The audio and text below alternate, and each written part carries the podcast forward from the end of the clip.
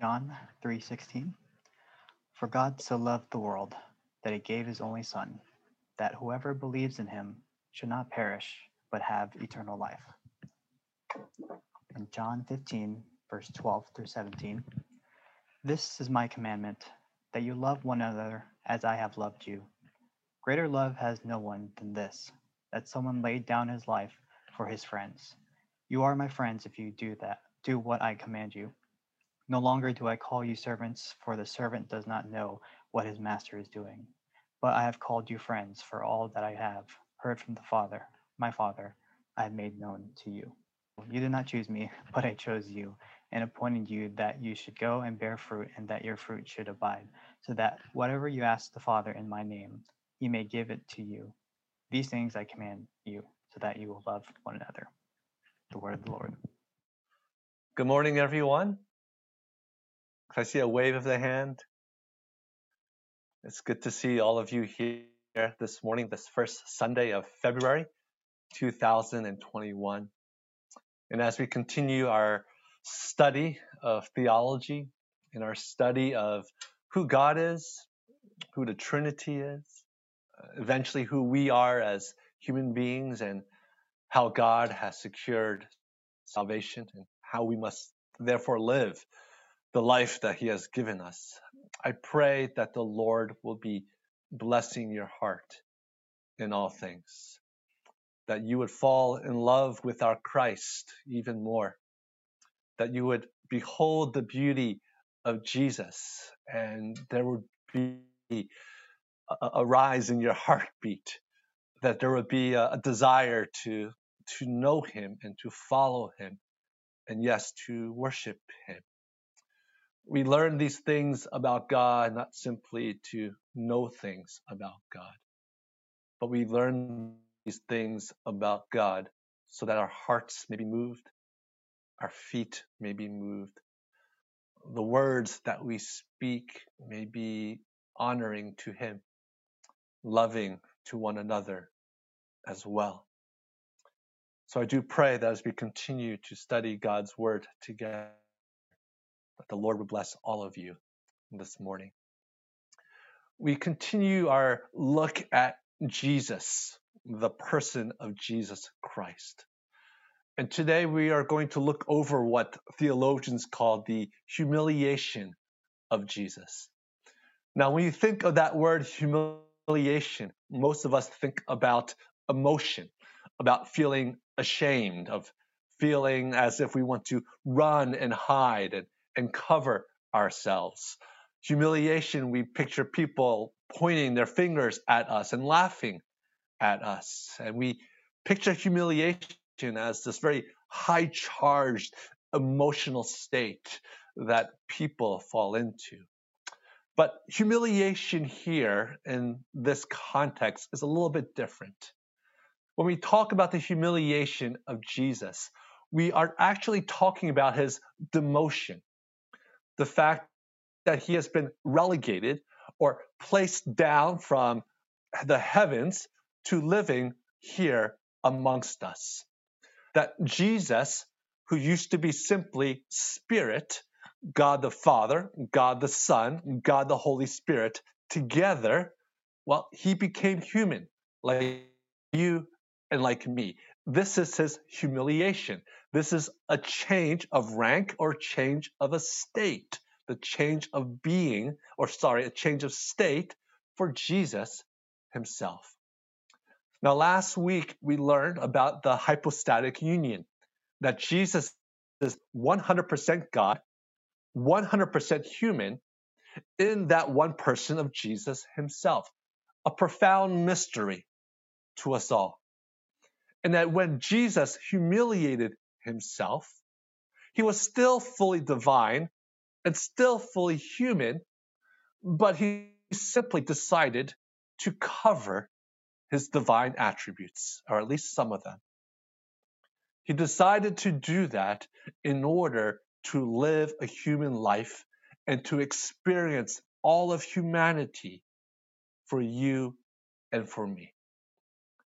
This is what we call the humiliation of Jesus, that he humbled himself becoming a human being, becoming a man, becoming like one of us, that he may live the life, well, that you and I are experiencing today.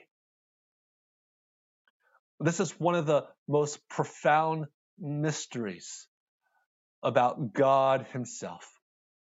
How could Jesus, the Son of God, live in this world with us today, being fully God and fully divine? And as we learned last week, we see many religions and many people who will deny the fact that God or Jesus himself was fully divine. In the Islam religion, they simply believe that Jesus was another prophet, not a divine being, but a powerful prophet. For how can a divine being become flesh? The Jehovah Witnesses do not believe that Jesus was a divine being. They believe that Jesus was simply the first of all creation, but not divine, but special because he was first. But he simply lived amongst us just like you and me. And those who espouse the more liberal theology in our world today have no use of a divine Jesus. Yes, perhaps he had a divine love, something beyond this world. But his nature, being that of God, no way.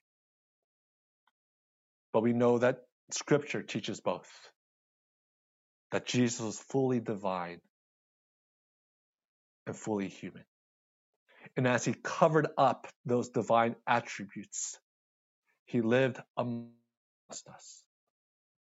I want us to meditate and think about what this humiliation consisted of and how much, to what degree, Jesus loved us.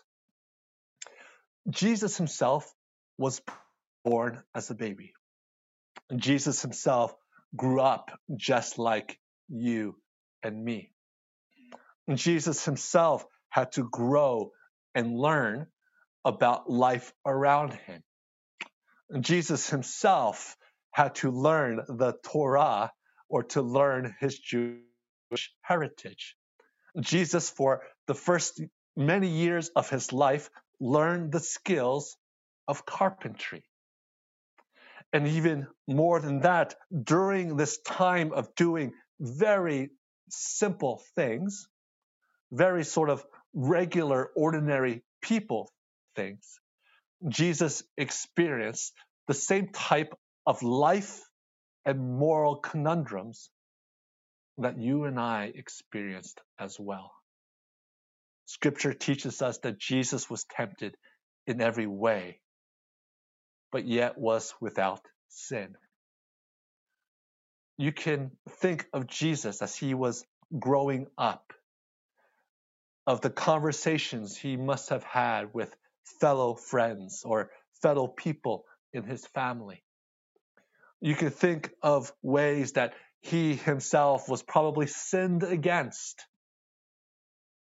of ways that he was wronged. And yet, Jesus, in his infinite patience, did not retaliate. But Jesus, in his infinite patience, did what was right in God's eyes.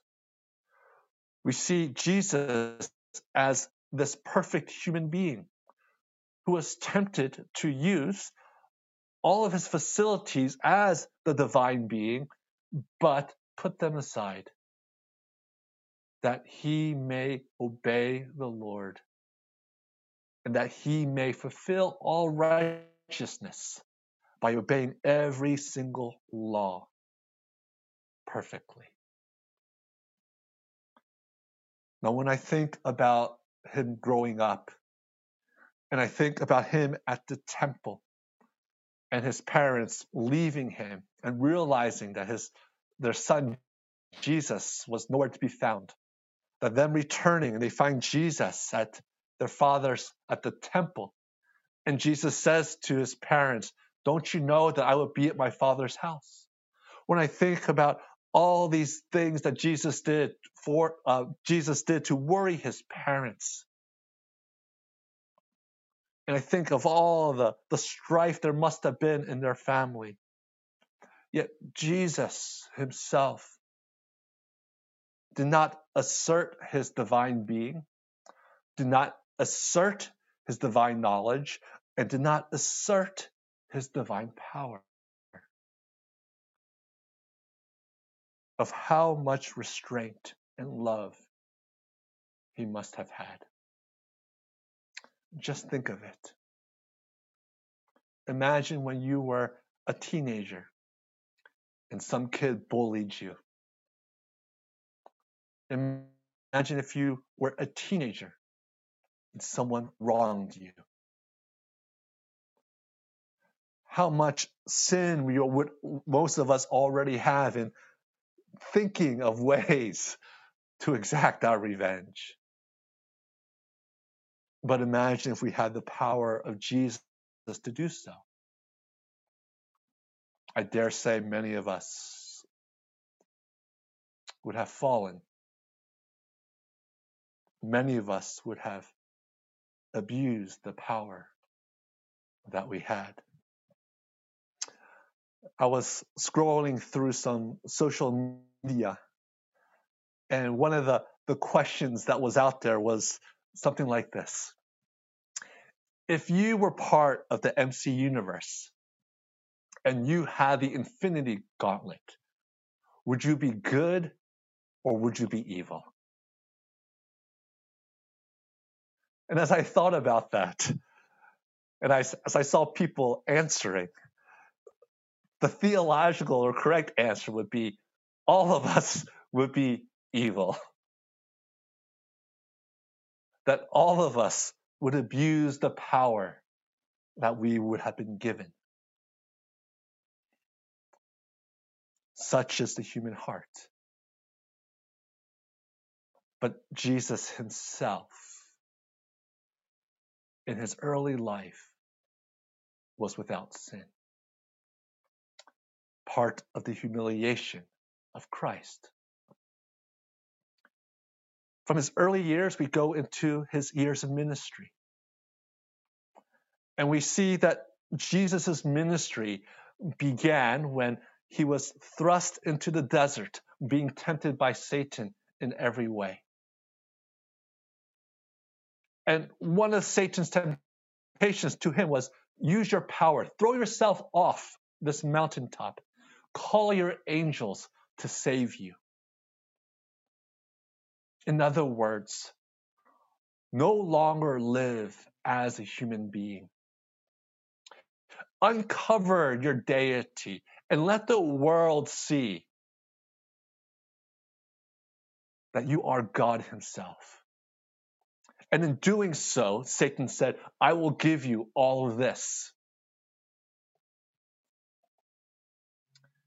And yet, Jesus, in his humiliation, continued to cover his deity, to say no to using his divine powers in order to maintain the humanity that he was called to live.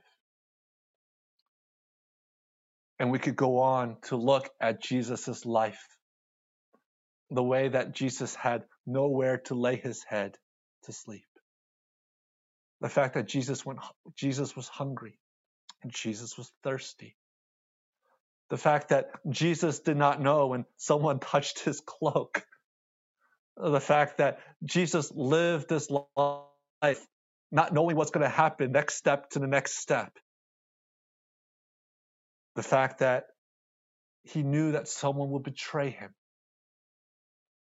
And the thoughts of despair and the thoughts of betrayal flowing through his heart. All of these things showed the nature of Jesus himself as being fully human, like you and I. And that Jesus, out of his love for you and me, hid his divinity. that he may live that perfect life for you and me. For you see, if Jesus at any point in time would have revealed his divinity and said, Enough of my suffering, enough of me being sinned against, enough of me being wrong, enough of this injustice to me, then all of us would have been lost. For no way could Jesus secure the righteousness of living a perfect human life. No way could have secured that righteousness that he could bestow it or give it to us by faith. But Jesus' greatest humiliation came upon the cross. On that cross where he died, when he was buried and for three days was separated from the Lord. That humiliation of knowing that he has taken on the full brunt of humanity's unrighteousness, of humanity's sinfulness, of your sinfulness, of your unrighteousness. That it wasn't simply that he died at that time, that he took everything away, but it's also that he gained our righteousness by doing everything right that you and I didn't do. Since the birth, since his birth. The temptations he had when he was a toddler, a teenager, a young man, where you and I fell, he obeyed the law the temptations in ministry that he had, where you and I would have inserted our righteous anger. Jesus withheld. And as we look back at our own lives and see and count as much as we can all the times that we have wronged God and, and wronged our neighbors and wronged our family, we look back and say, that deserves nothing but death. Jesus can look back and say, I did everything correct. Listen, let's switch places. My righteousness I give to you. Your unrighteous you give to me. You go to heaven by faith. Me, I will go to the cross and pay the penalty that you should have paid because of my love for you. This consists of the humiliation of Jesus and his love for you and me. But there's something even grander or more wonderful of, of understanding the, the humiliation and the, the humiliation or the suffering of Jesus.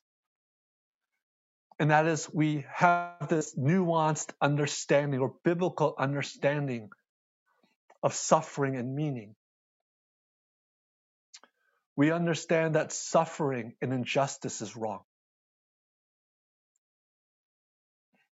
We know that at every point where Jesus was wronged in his life, if we were the observer and looking at that, we would rightfully say, Jesus, they deserve punishment. You don't need to do this. Even if it means my suffering and my death. Jesus, you are righteous. You don't need to suffer like this. We would be like one of the, the, one of the two thieves at the cross who said to Jesus, who said to the other thief, "Listen, he's done nothing wrong. You and I, we deserve to be crucified. Jesus, he's done nothing wrong." So when we see injustice and unrighteousness, it is right for us to say, this is not right in the universe. It is right for us to lament. It is right for us to want, want justice to be done. And we see that in Jesus himself. Again, if we were an observer and we're reading scripture and we know who Jesus is as the Son of God, we would look at every page and we would say, Jesus, why aren't you doing anything yet? Why aren't you asserting your rights? Why aren't you calling your legion, your army of angels? And so we see Jesus, we see the most injustice ever done to any being in all of history. And it is right to say what happened to Jesus was unjust.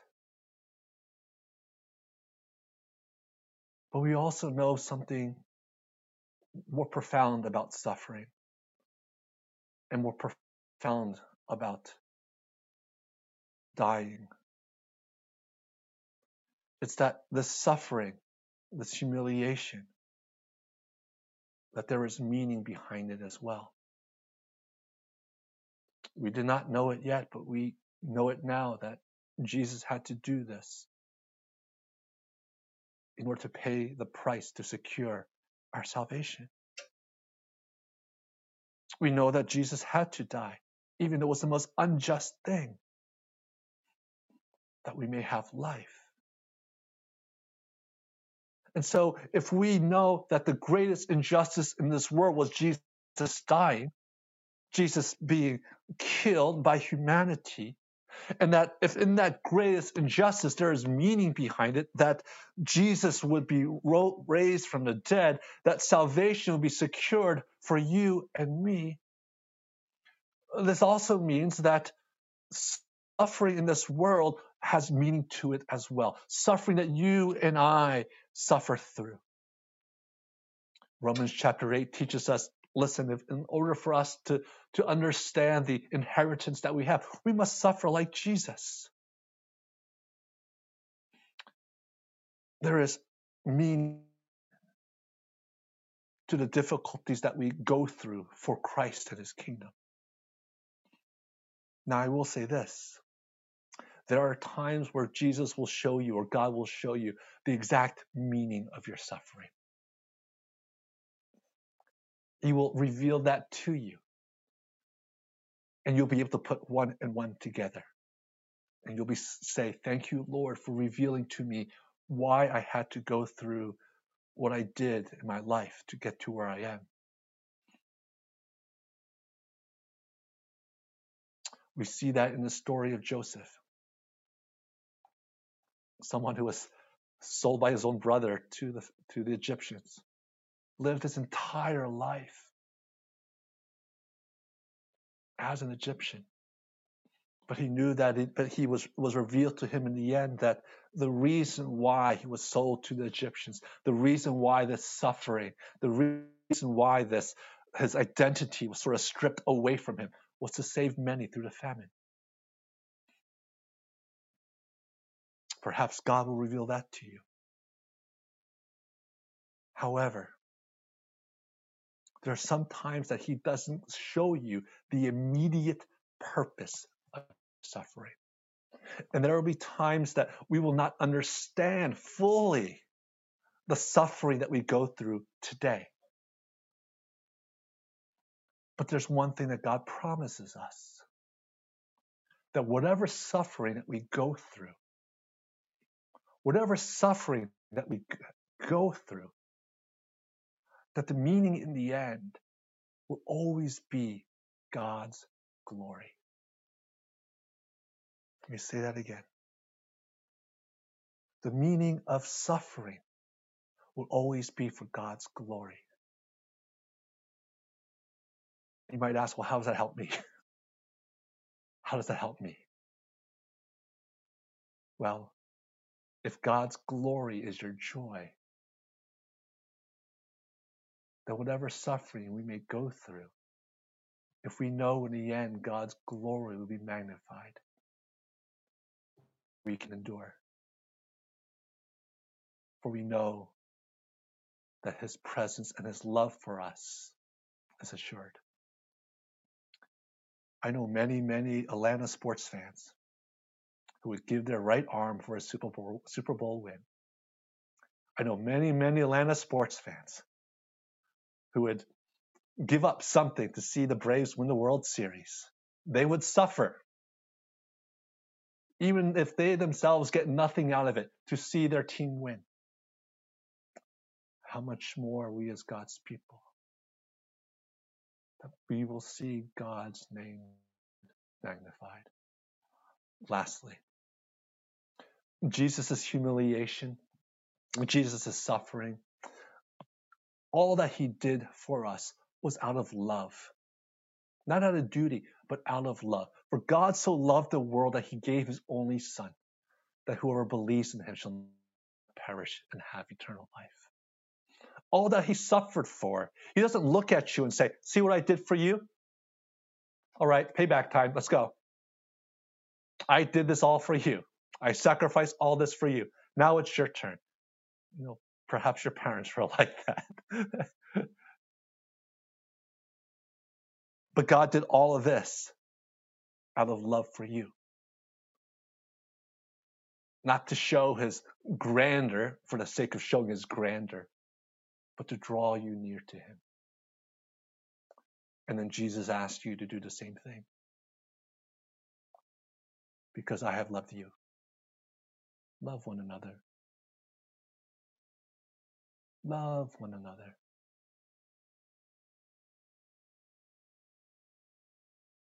Die for one another as I died for you. Don't fall into temptation, but pray that you will do what is right in my eyes. Walk with your brothers and sisters, no matter how difficult it may be. Lay down your life for each other. Show that you are children, my children. Show that the kingdom means more to you than anything else.